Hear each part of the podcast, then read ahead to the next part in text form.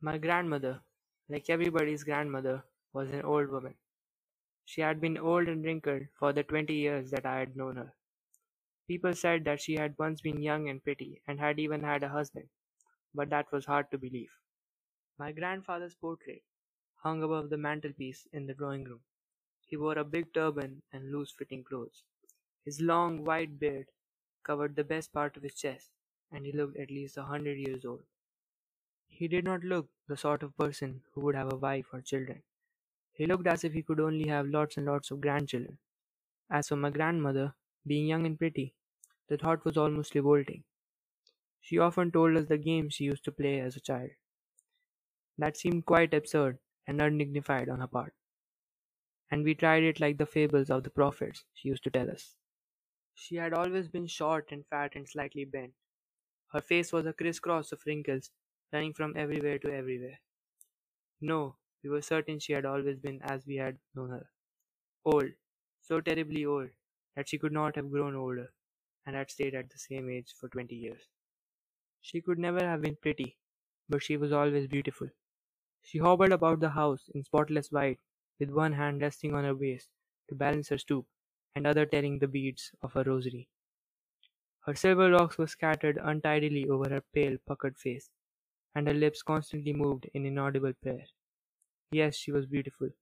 She was like the winter landscape in the mountains, an expanse of pure white serenity, breathing space, breathing peace and contentment. My grandmother and I were good friends. My parents left me with her when they went to live in the city, and we were constantly together. She used to wake me up in the morning and get me ready for school. She said her morning prayers in a monotonous sing song while she bathed and dressed me in the hope that I would listen and get to know it by heart. I listened because I loved her voice, but never bothered to learn it. Then she would fetch my wooden slate, which she had already washed and plastered with yellow chalk, a tiny earthen inkpot, and a red pen, tie them all in a bundle, and hand it to me. After a breakfast of a thick stale chapati, with a little butter and sugar spread on it, we went to school. She carried several stale chapatis with her for the village dogs. My grandmother always went to school with me because the school was attached to the temple. The priest taught us the alphabet and the morning prayer, while the children sat in rows on either side of the veranda, singing the alphabet or the prayer in a chorus. My grandmother sat inside reading the scriptures.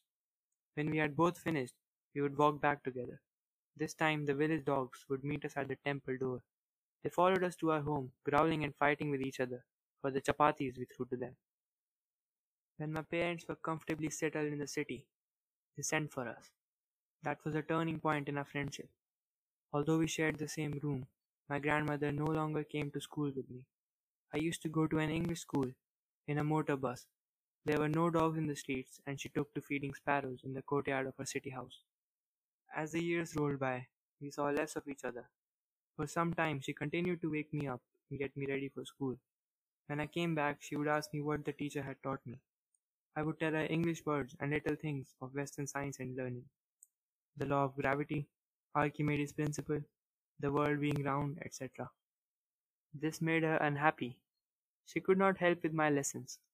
She did not believe in the things they taught at the English school, and was distressed that there was no teaching about God and the scriptures. One day I announced that we were being given music lessons. She was very disturbed. To her music had lewd uh, associations. It was the monopoly of Harriets and beggars, and not meant for gentlefolk.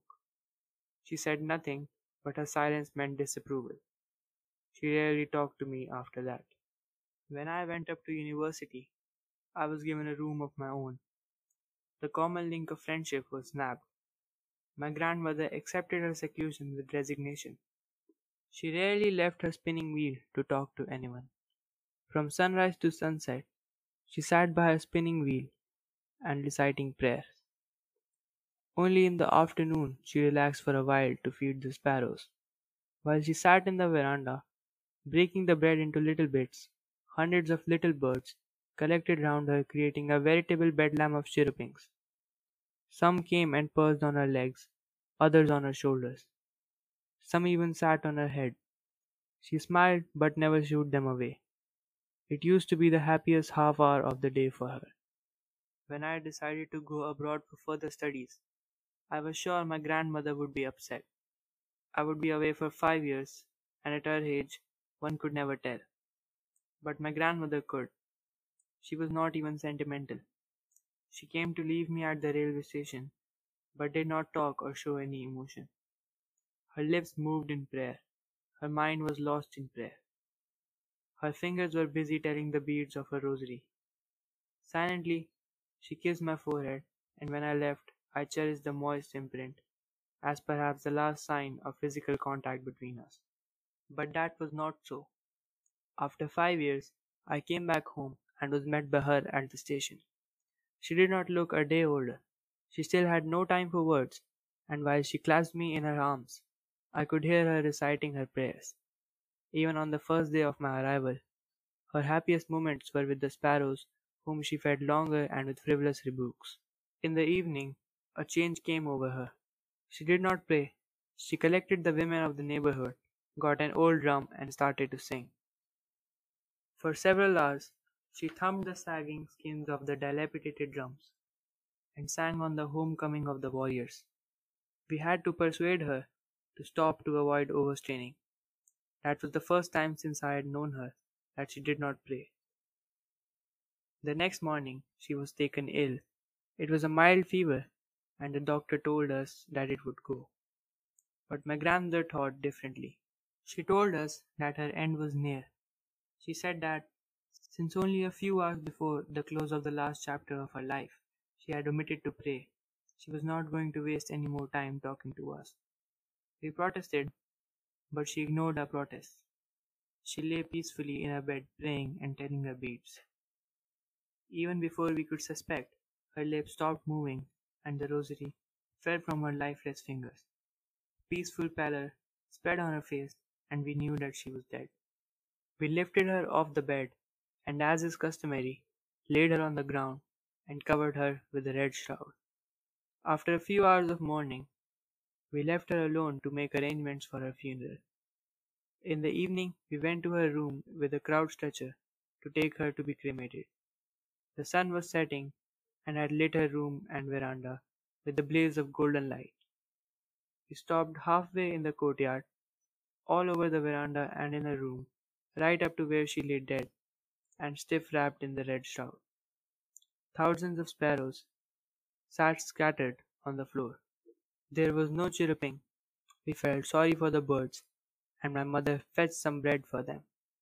She broke it into little crumbs, the way my grandmother used to, and threw it to them. The sparrows took no notice of the bread. When we carried my grandmother's corpse off, they flew away quietly. Next morning, the sweeper swept the breadcrumbs into the dustbin.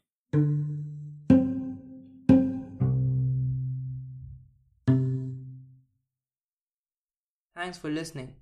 Follow NCERT audiobooks on YouTube, Spotify, and all other platforms.